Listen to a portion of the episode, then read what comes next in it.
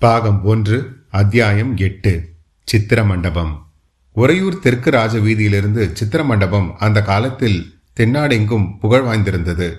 காஞ்சியில் உள்ள மகேந்திர சக்கரவர்த்தியின் பெயர் பெற்ற சித்திர மண்டபம் கூட உறையூர் சித்திர மண்டபத்துக்கு நிகராகாது என்று ஜனங்கள் பேசுவது சகஜமாய் இருந்தது.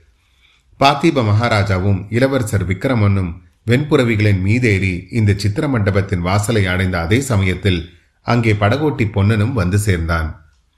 இந்த அகால வேளையில் மகாராஜாவை பார்க்க முடியுமோ என்னமோ என்ற கவலையுடன் வந்த பொன்னன் திடீரென்று மகாராஜாவை பார்த்ததும் இன்னது சொல்வதென்று தெரியாமல் திகைத்தான். மகாராஜா என்னும் போதே அவனுக்கு நா குழறியது. அந்த குழறிய குரலை கேட்டு மகாராஜாவும் இளவரசரும் அவனை திரும்பி பார்த்தார்கள். பொன்னா நீ எங்கே வந்தாய்? என்றார் மகாராஜா. பொன்னனின் மௌனத்தைக் கண்டு ஒருவாறு அவன் வந்த காரணத்தை ஊகித்தவராய் குதிரையின் மீதிருந்து கீழே இறங்கினார். இளவரசர் விக்ரமனும் லாவகமாக குதிரை மீதிருந்து குதித்தார். பொன்னா இந்த தீவர்த்தியை வாங்கிக் கொள் என்றார் மகாராஜா.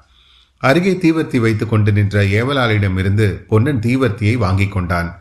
அந்த வேளையில் மகாராஜா எதற்காக சித்திர மண்டபத்திற்கு வந்திருக்கிறார்?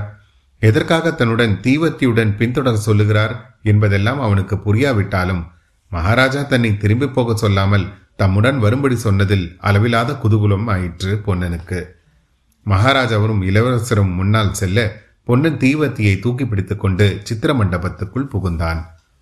அந்த சித்திர மண்டபத்திற்குள் முதல் முதலாய் பிரவேசித்தவர்களுக்கு நமக்குள்ள இரண்டு கண் போதாது இரண்டாயிரம் கண் இருந்தால்தான் இங்குள்ள சித்திரங்களை ஒருவாறு பார்த்து திருப்தி அடையலாம் என்று தோன்றும்.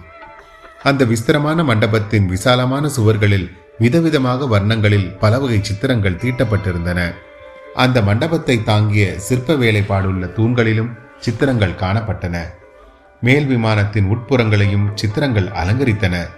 ஒரு சுவரில் ததீசி முனிவரிடம் இந்திரன் வஜ்ராயத்தை பெறுவது இந்திரன் விருந்தாசுரனை சம்ஹரிப்பது பிறகு இந்திரலோகம் வருவது தேவர்களும் தேவமாதர்களும் இந்திரனை எதிர்கொண்டு வரவேற்பது இந்திரனுடைய சபையில் தேவமாதர்கள் நடனம் புரிவது முதலிய காட்சிகளை சித்தரித்திருந்தது. இன்னொரு பக்கத்தில் திருப்பால் கடலில் மந்திரகிரியை மத்தாகவும் வாசுகியை கயிறாகவும் கொண்டு தேவர்கள் ஒரு பக்கமும் அசுரர்கள் ஒரு பக்கமும் நின்று கடையும் பிரம்மாண்டமான காட்சியை சித்தரித்திருந்தது. அடுத்தாற்போல் பரமசிவனுடைய தவத்தை கலைப்பதற்கு காமதேவன் மலர்கனை தொடுப்பது முதல் குமரப்பெருமான் ஜனனம் வரையிலும் உள்ள காட்சிகள் காணப்பட்டன. இந்த உருவங்கள் எல்லாம் கேவலம் உயிரற்ற சித்திரங்களாக தோன்றவில்லை. கால் கை முகம் இவற்றின் சரியான அளவு எடுத்து சாமுத்திரிகா லட்சணத்துக்கு இணங்க எழுதப்பட்டிருக்கவும் இல்லை. ஆனாலும் அந்த உருவங்களின் ஒவ்வொரு அவசைவிலும் அவயத்திலும் காணப்பட்ட நெளிவும் முகத்தில் பொழிந்த பாவமும் தத்ருவமாய் அந்த தேவர்களின் முன்னால் நாம் நிற்கிறோம் என்றும் மயக்கத்தை உண்டாக்கின. பிரதி மாதம் மூன்று தினங்கள் இந்த சித்திர மண்டபம் பிரஜைகள் எல்லோரும் பார்ப்பதற்கென்று திறந்து வைக்கப்படுவதுண்டு. அவ்வாறு திறந்திருந்த நாட்களில் பொன்னன் இரண்டு மூன்று தடவை இந்த சித்திரங்களை பார்த்து மகிழ்ந்திருக்கிறான். இப்போதும் அந்த சித்திரங்கள் அவனுடைய கண்ணையும் கருத்தையும் கவரத்தான் செய்தது. ஆனாலும் இன்று அவற்றை நின்று பார்க்க முடியாதபடி மகாராஜாவும் இளவரசரும் முன்னால் விரைந்து போய்க் கொண்டிருந்தபடியால் பொன்னனும் அவர்களை பின்தொடர்ந்து விரைந்து சென்றான். சித்திர மண்டபத்தின் இரண்டு மூன்று கட்டுகளையும் தாண்டி சென்று கடைசியாக பூட்டிய கதவுடைய ஒரு வாசற்படியாண்டை மகாராஜா நின்றார். முன்னொரு தடவை பொன்னன் இதே இடத்தில் நின்று அந்த வாசற்படிக்கு உட்புறத்தில் என்ன இருக்குமோ என்று யோசித்திருக்கிறான். இந்த கதவை திறக்கக்கூடாது என்பது மகாராஜாவின் கட்டளை என்று காவலர்கள் அப்போது தெரிவித்தது உண்டு மகாராஜா இப்போது அந்த கதவாண்டை வந்து நின்று தம் கையில் இருந்த சாவியினால் பூட்டை திறக்கத் தொடங்கியதும் பொன்னனுடைய ஆவல் கடந்தாயிற்று. இதனுள் ஏதோ பெரிய அதிசயம் இருக்கிறது. அதை நாம் இப்போது பார்க்க போகிறோம் என்று எண்ணிய போது அவனுடைய நெஞ்சு படபடவென்று அடித்துக் கொண்டது. கதவு திறந்ததும் பொன்னா நீ முதலில் உள்ளே போ. தீவர்த்தியை நன்றாய் தூக்கிப்பிடி சிவருக்கு ரொம்ப சமீபமாய் கொண்டு போகாதே. தீவர்த்தி புகையினால் சித்திரங்கள் கெட்டுப்போகும் என்றார் மகாராஜா. பொன்னன் உள்ளே போய் தீவர்த்தியை தூக்கி பிடித்தான். அங்கிருந்த சுவர்களிலும் சித்திரங்கள் தான் தீட்டியிருந்தன. ஆனால் அவை என்ன சித்திரங்கள் எதை குறிப்பிடுகின்றன என்பது அவனுக்கு தெரியவில்லை. பொன்னனுக்கு பின்னால் விக்ரமனுடைய கையை பிடித்து அழைத்து கொண்டு பார்த்தீப மகாராஜா அந்த இருள் சூழ்ந்த மண்டபத்துக்குள்ளே புகுந்தார். குழந்தாய் பூட்டி வைத்திருக்கும் இந்த மண்டபத்துக்குள்ளே என்ன இருக்கிறது என்று பல தடவை என்னை நீ கேட்டிருக்கிறாய். உனக்கு இன்னும் கொஞ்சம் வயதான பிறகு இந்த சித்திரங்களை காட்ட வேண்டும் என்று இருந்தேன் ஆனால் இப்போதோ காட்ட வேண்டிய அவசியம் நேர்ந்துவிட்டது. விக்ரமா இந்த மண்டபத்தை நான் வேண்டுமென்றே இருளடைந்ததாய் வைத்திருக்கிறேன். இதற்குள்ளே என்னை தவிர வேறு யாரும் வந்ததில்லை. யாரும் இந்த சுவரில் உள்ள சித்திரங்களை பார்த்ததும் இல்லை. பொன்னா தீவர்த்தியை தூக்கிப்பிடி என்றார் மகாராஜா. அவருடைய பேச்சில் கவனமாய் இருந்த பொன்னன் சற்றென்று தீவர்த்தியை தூக்கி பிடித்தான். அதோ அந்த முதல் சித்திரத்தை பார். அதில் என்ன தெரிகிறது விக்ரமா? யுத்தத்துக்கு படை கிளம்புகிறது. ஆஹா எவ்வளவு பெரிய சைன்யம் எவ்வளவு யானைகள் எவ்வளவு தேர்கள் குதிரைகள் எவ்வளவு காலட்படைகள் என்று விக்ரமன் வியப்புடன் கூறினான்.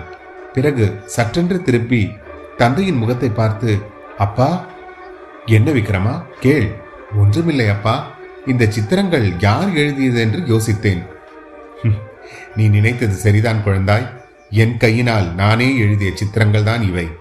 இந்த பன்னிரண்டு வருஷ காலமாய் இரவிலும் பகலிலும் தூங்கும் போதும் விழுத்திருக்கும் போதும் நான் கண்டு வந்த கனவுகளை தான் நான் இங்கே எழுதியிருக்கிறேன். குழந்தாய் நன்றாக பார். யாருடைய சைன்யங்கள் இவை? தெரிகிறதா? ஆம் தந்தையே தெரிகிறது. முன்னால் புலிக்கொடி போகிறது அல்லவா சோழ ராஜ்யத்தின் படைகள்தான் இவை. ஆனால் என்று மறுபடியும் தயங்கினான் விக்ரமன். என்ன கேட்க வேண்டுமோ? தைரியமாய் கேள் விக்ரமா. அவ்வளவு கம்பீரமாக நடந்து போகும் இந்த பட்டத்து யானையின் மேல் யானை பாகன் மட்டும்தானே இருக்கிறான்? அம்பாரியில் யாரும் இல்லையே அப்பா? நல்ல கேள்வி கேட்டாய். வேண்டுமென்றேதான் அப்படி யானையின் மேல் யாரும் இல்லாமல் விட்டிருக்கிறேன். இந்த சோழ வம்சத்திலே எந்த தீரன் இம்மாதிரி பெரிய சைன்யத்தை திரட்டி கொண்டு திக்விஜயம் செய்வதற்காக கிளம்பி போகிறானோ? அவனுடைய உருவத்தை இந்த யானையின் மேல் எழுத வேண்டும். தற்சமயம் இந்த சோழ ராஜ்யம் ஒரு கையளவுள்ள சிற்றரசாக இருக்கிறது. வடக்கே பல்லவர்களும் தெற்கே பாண்டியர்களும் மேற்கே சேரர்களும் இந்த சோழ நாட்டை நெருக்கி சிறைப்பிடித்திருக்கிறார்கள். ஆனால் இந்த நாடு எப்போதும் இப்படி இருந்ததில்லை. ஒரு காலத்தில் நம்முடைய வம்சம் மிக்க புகழ் வாய்ந்திருந்தது. விக்ரமா உன்னுடைய மூதாதைகளிலே கரிகால வல்வன் நெடுமுடி கிள்ளி முதலிய மாவீரர்கள் இருந்திருக்கிறார்கள். சோழர் என்ற பெயரை கேட்டதும் மாசற்றோர்கள் நடுங்கும்படியாக அவர்கள் வீர செயல்கள் புரிந்திருக்கிறார்கள். அப்போது பல்லவர் என்ற பெயரே இந்த தென்னாட்டில் இருந்ததில்லை. சோழ சாம்ராஜ்யம் வடக்கே வெகு தூரம் பரவியிருந்தது. அந்நாளில் பாண்டியர்களும் சேரர்களும் சோழ மன்னர்களுக்கு திரை செலுத்திக் கொண்டிருந்தார்கள். கடல்களுக்கு அப்பால் எத்தனையோ தூரத்தில் உள்ள அரசர்கள் எல்லாம் சோழ சக்கரவர்த்திகளுக்கு காணிக்கைகளுடன் தூதர்களை அனுப்பி வைத்திருக்கிறார்கள். இப்பொழுது கடல்மல்லை துறைமுகம் பிரசித்தி பெற்றிருப்பது போல அந்நாளில் காவேரிப்பட்டினம் பெரிய துறைமுகமாய் இருந்தது. காவேரிப்பட்டினத்திலிருந்து பெரிய கப்பல்கள் கிளம்பி தூர தூர தேசங்களுக்கெல்லாம் சென்று பொன்னும் மணியும் கொண்டு வந்து சோழ மன்னர்களின் பொக்கிஷத்தை நிரப்பி வந்தன. விக்ரமா மறுபடியும் இந்த சோழ நாடு அம்மாதிரி மகோன்னத நிலையை அடைய வேண்டும் என்று என் உள்ளத்தில் பொங்கும் ஆசை. நான் இரவிலும் பகலிலும் காணும் கனவு. அதோ இந்த சித்திரத்தை பார். இவ்விதம் மகாராஜா ஆவேசம் கொண்டவர் போல் பேசிக்கொண்டு மேலும் மேலும் சித்திரங்களை காட்டிக்கொண்டே போனார். அடுத்த சித்திரத்தில் சோழ சைன்யம் ஒரு பெரிய நதியை கடக்கும் காட்சி காணப்பட்டது. பிறகு அப்படைகள் பெரியதோர் மலையில் ஏறிச் சென்றன. அப்பால் ஒரு பெரிய யுத்த காட்சி காணப்பட்டது. அதிலே சோழ சைன்யம் வெற்றியடைந்த பிறகு மாற்றரசர்கள் காணிக்கைகளுடன் வந்து சரணாகதி அடைகிறார்கள். பல மலைகளை கடந்தும் பல மன்னர்கள் வென்றும் கடைசியில் சோழ சைன்யம் இமயமலை அடைகிறது. பர்வதராஜாவான இமயத்தின் உச்சியில் சோழர்களின் புலிக்கொடி நாட்டப்படுகிறது. இதற்கு பிறகு சோழ நாட்டின் தலைநகருக்கு சைன்யம் திரும்பி வருவதும் நகர்மாந்தர்கள் அந்த வீரப்படையை எதிர்கொண்டு அழைப்பதுமான கோலாகல காட்சிகள். இன்னொரு பக்கத்தில் புலிக்கொடி பறக்கும் பெரிய பெரிய கப்பல்கள் துறைமுகங்களிலிருந்து கிளம்பும் காட்சியை அற்புதமாக சித்தரித்திருந்தார். அந்த கப்பல்கள் தூர தூர தேசங்களுக்கு போய் சேர்கின்றன. அந்தந்த தேசங்களின் மன்னர்கள் பரிவாரங்களுடன் எதிர்கொண்டு வந்து சோழ நாட்டின் தூதர்களை உபசரிக்கிறார்கள். கடல் சூழ்ந்த அந்நாடுகளில் சோழர்களின் புலிக்கொடி கம்பீரமாய் பறக்கிறது. புலிக்கொடி பறக்கும் தேசங்களிலெல்லாம் பெரிய பெரிய கோயில்களும் கோபுரங்களும் வானை அலாவி எழுகின்றன.